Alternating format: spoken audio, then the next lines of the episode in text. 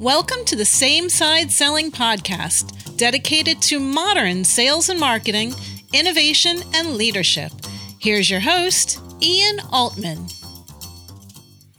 Hey, it's Ian Altman. We're joined this week by Halelly Azulay. She's an author of Employee Development on a Shoestring and Strength to Strength How Working from Your Strengths Can Help You Lead a More Fulfilling Life. She's the president of Talent Grow, a consulting company she founded in 2006. We're going to talk about the biggest misconceptions people have about leadership, the notion of whether leaders are born or made, the biggest mistake people make when cultivating new leaders, and specific steps you can take to get the most from leaders in your organization, and a surprising approach to what a leader's real job is in the organization. You're going to learn a ton from Halelly. Halelly, welcome to the show. Thank you, Ian. Thanks for inviting me. Of course, of course. We're looking forward to tapping into your wisdom. And before we do that, can you share something surprising about you that our audience may not know? Well, if I hadn't followed my dad's well intentioned advice, I might have been a professional dancer because that's what I wanted to be when I grew up. Really? Yes. Really? And and did you did you study dance?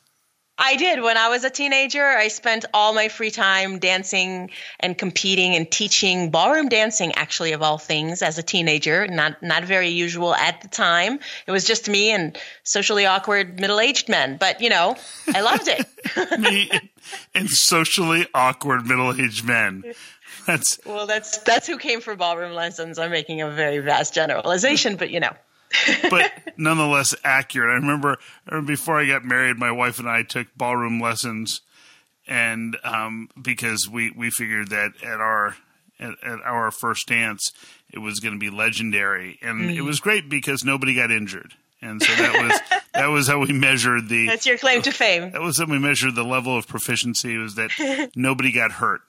Yeah. And that's that's the, that's a that's a big thing. And I'm sure there are people in the audience thinking, so what about professional dance? And what I want to tap into is your knowledge about leadership. What's the biggest misconception that you see that people have about leadership? You know, the, the age old question is are leaders born or made? And I think that a lot of people have a misconception both that it's either something you have or you don't, which is not true, and that if you do think that you develop it, that the best way to develop it is to just throw people off the cliff and see if they can fly. Because that's probably the way that most leaders were were thrown yeah. to the wolves and yeah. if they survive if they if we come back tomorrow and they're still here then yeah. i guess everything worked out okay. Yeah that's what they you know they say well that's how i learned it. Well you know two wrongs don't make a right. So so when people do that when they take these leaders and they just throw them to the wolves what happens? Well the problem is that it's it is not something you're necessarily born with, but every one of us is born with strengths that can contribute to great leadership. And great leadership can have many different forms. There are many different ways to do it well, which is good because that means a lot of different people can do it successfully. But there's so many skills that you need to build along the way. And the best way to build them is to have some coaching, some mentorship, some guidance, some feedback, uh, trial and error, the ability to safely make mistakes. The way that we learn any other skill, you know, we spend time perfecting it and honing it and getting feedback. So when you're just throwing people off the cliff and seeing if they can fly, or if you're the kind of person who says sink or swim, just throw them on the deep end and see if they can swim.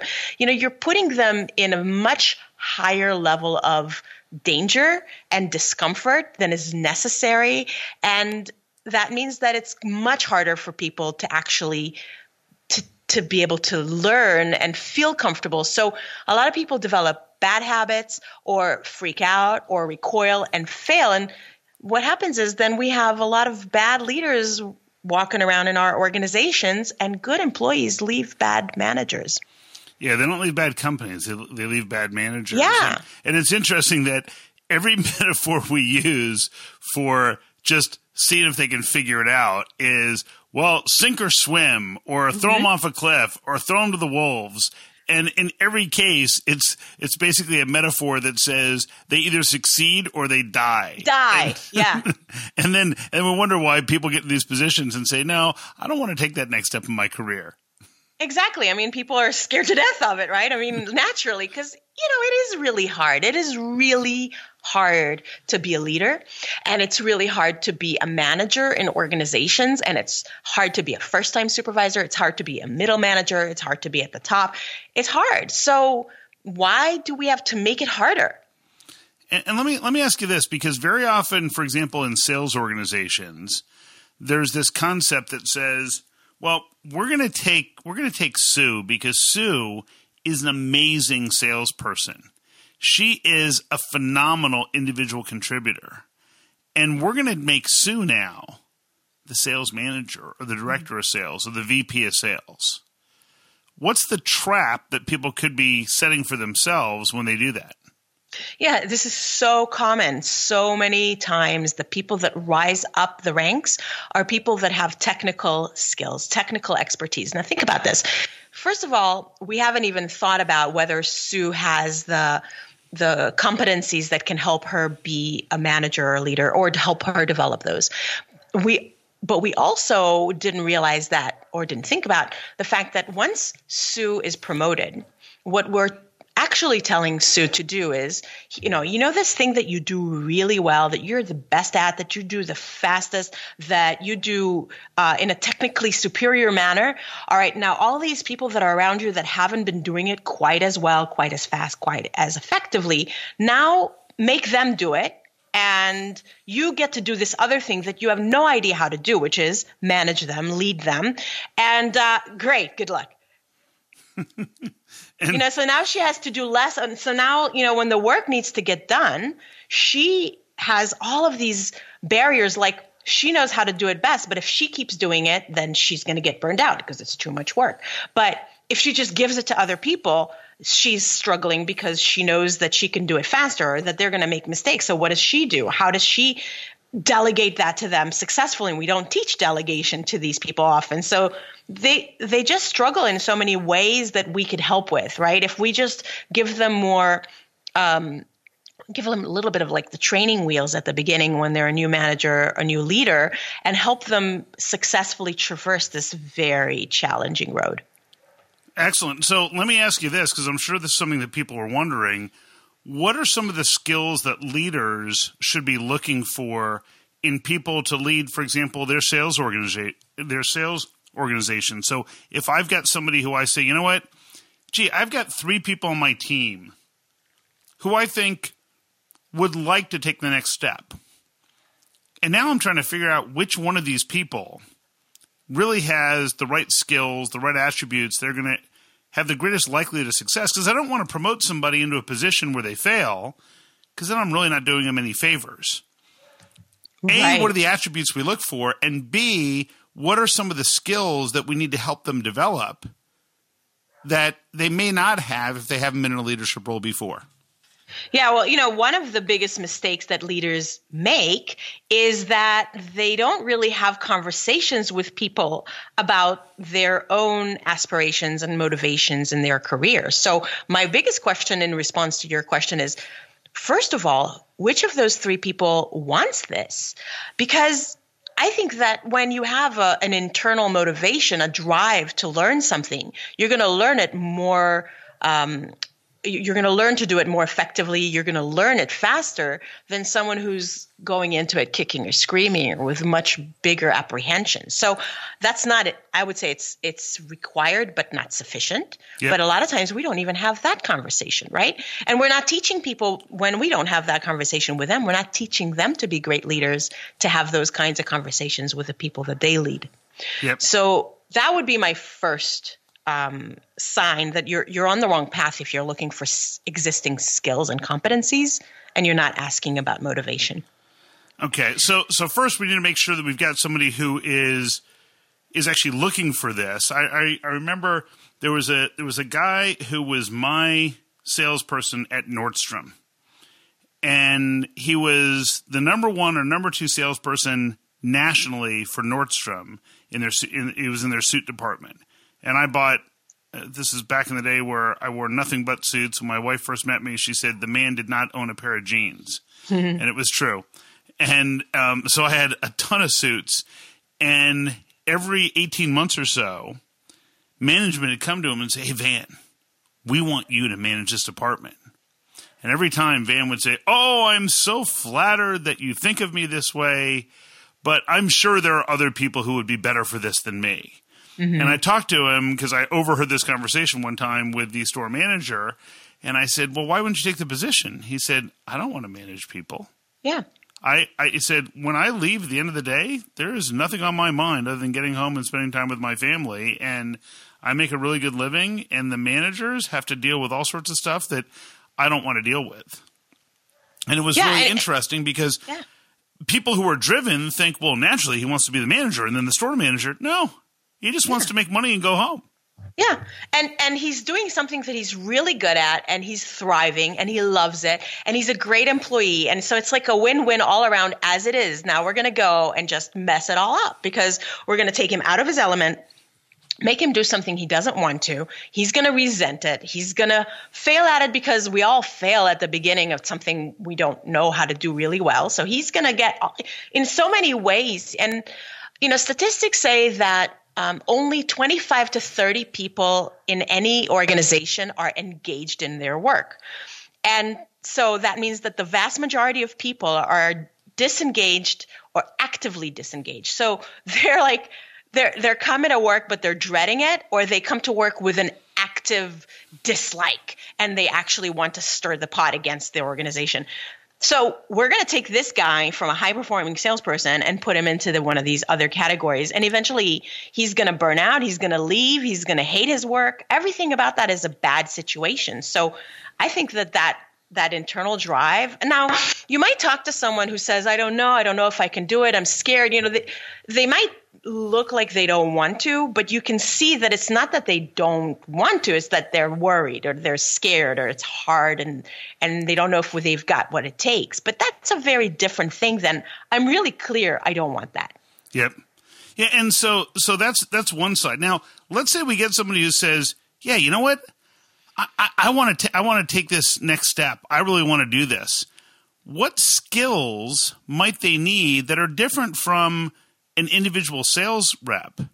Yeah. That are going to get them to that position because oftentimes what I find is there's two mistakes that I see, and then I'm interested in what these skills are. The two mistakes that I see are number one is we're going to make you the sales manager, and we also want you to keep doing all the selling you've been doing which I think is, you know, kind of like, you know, I want you to cook with your right hand and play racquetball with the left hand. And yeah. it's often two very different skills. And the and the other mistake is this person's been a great salesperson, which means they'll be great at leading other salespeople, which isn't necessarily the case. So, what are the things, the attributes, and the skills and the coaching that we need to surround these people with to help them have the greatest opportunity for success?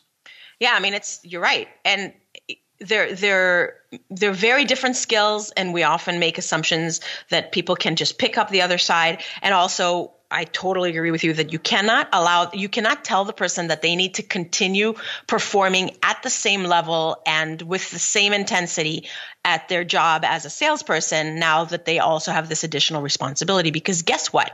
When you're a leader, your job is to develop others and to get things done through others. And if the organization doesn't understand that and reduce that or, or invite that person to reduce the amount of work work that they do so that they can free up bandwidth and time and energy to do the leadership work that they now need to do they're they're really setting them up for failure and, and that's not let me fair. let me interrupt you for a second because you said something that was so brilliant that I want to make sure that people didn't miss it. Oh, I'm glad I which, said something brilliant. What which, was it? Which is well, you said many things that are brilliant, but this one especially caught my attention, which is the leader's job is to develop others. Yes. And I think that so often, especially people in sales leadership roles, think that their job is to monitor others, mm-hmm.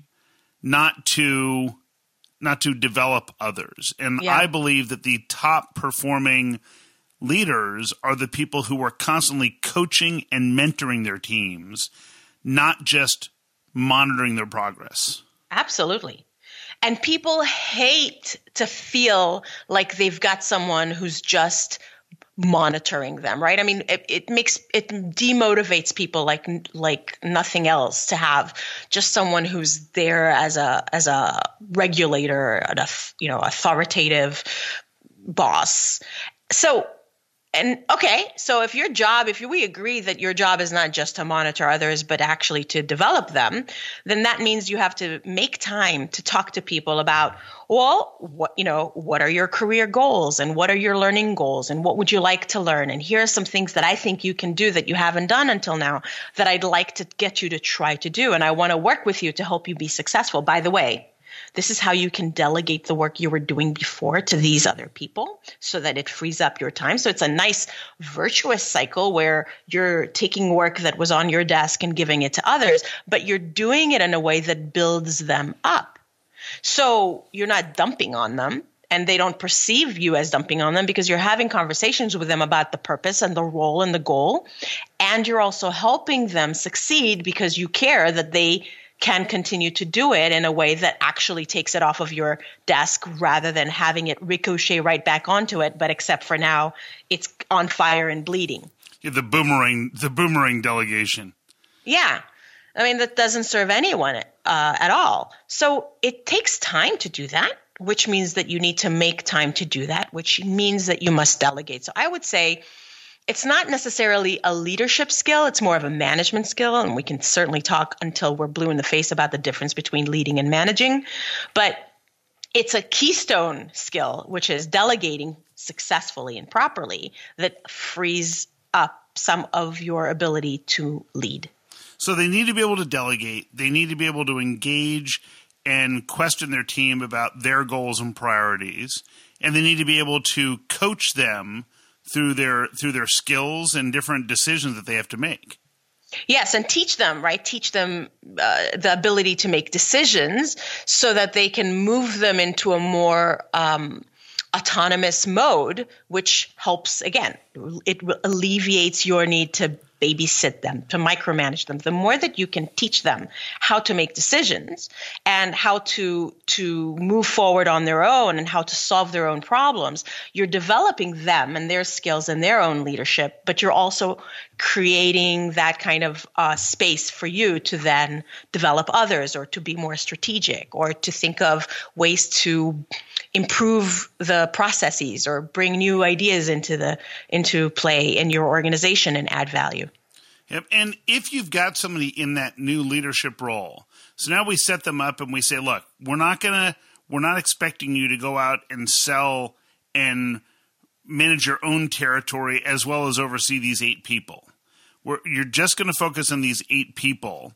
What are some of the things that their boss, their leader, has to do to ensure that they're staying on top of that individual's development to make sure that they're able to handle the new position. The leader's leader. Correct. Uh huh. Well, and by the way, I I work with leaders all the time in my in in the work that I do, and I rarely find anybody whose sole job is leading others. In other words, that that scenario you painted where you no longer have to do any of this, but just lead that, that doesn't exist. Well, but we have somewhere in the middle. Yeah, what, I'm, what I'm getting at is so if I if I put someone in a sales leadership role.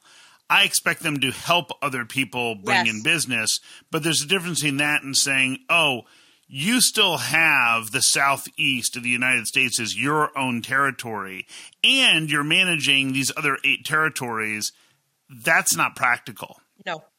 But to no. say you are out in the field and you're helping people and participating and helping everybody grow, but you don't have your own territory.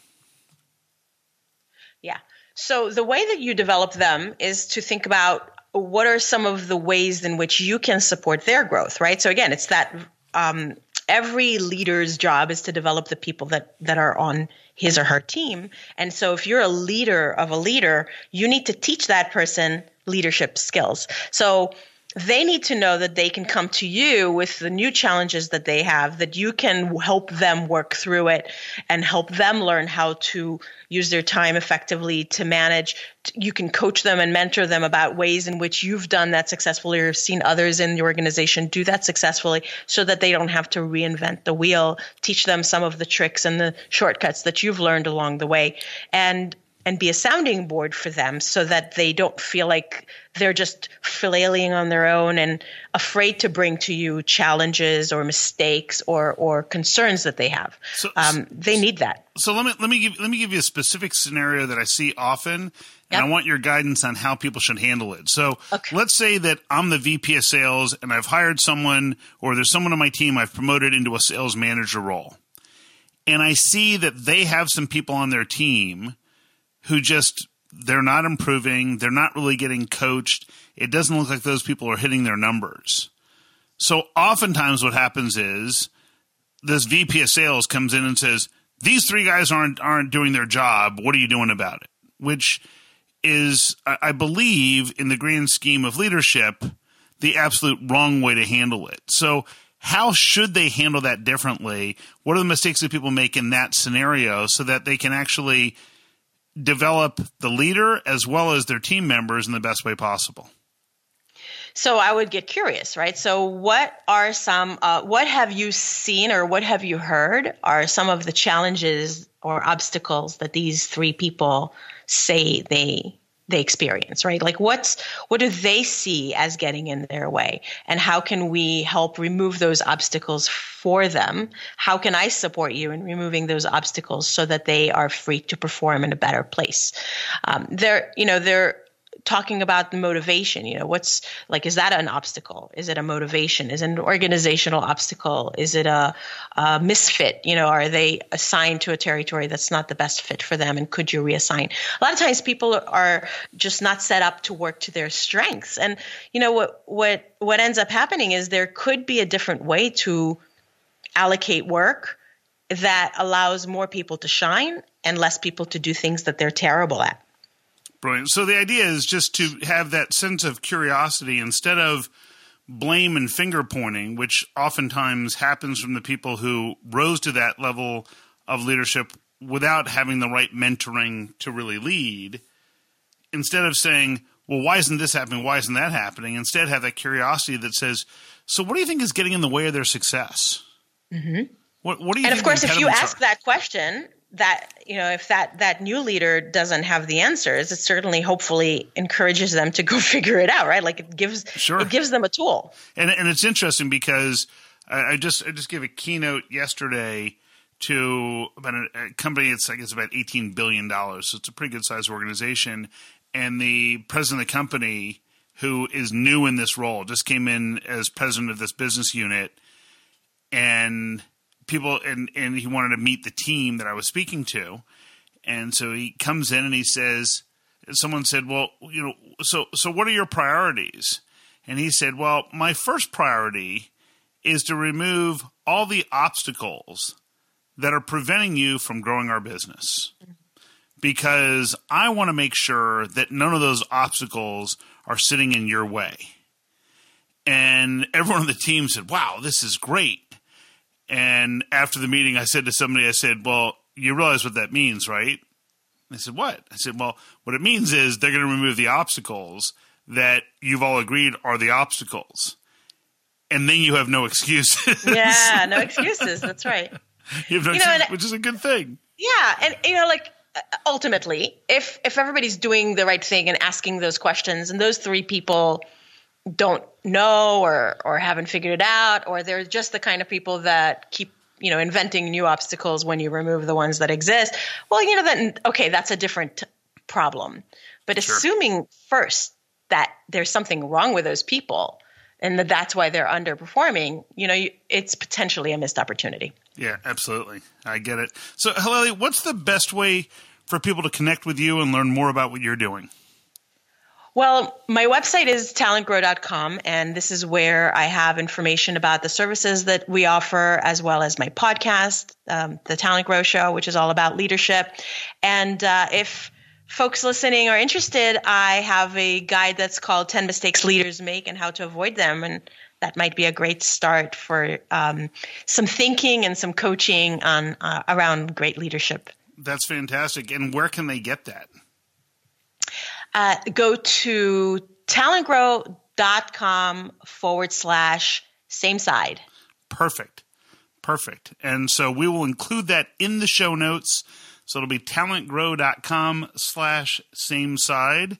And thanks so much for sharing your insights. I'm sure that if the audience learned half as much as I did, then I learned tw- then I learned twice as much as them. I don't know if I'm following your math, but I'm glad that math is not my thing, and more power to you. All right. Thanks so much. Thanks so much for joining me. Thank you, Ian. Halelly shared some great insight. Let me give you a quick 30 second recap of the key information I think you can use and apply to your business right away. Remember, don't just throw people into the abyss and hope that they'll survive.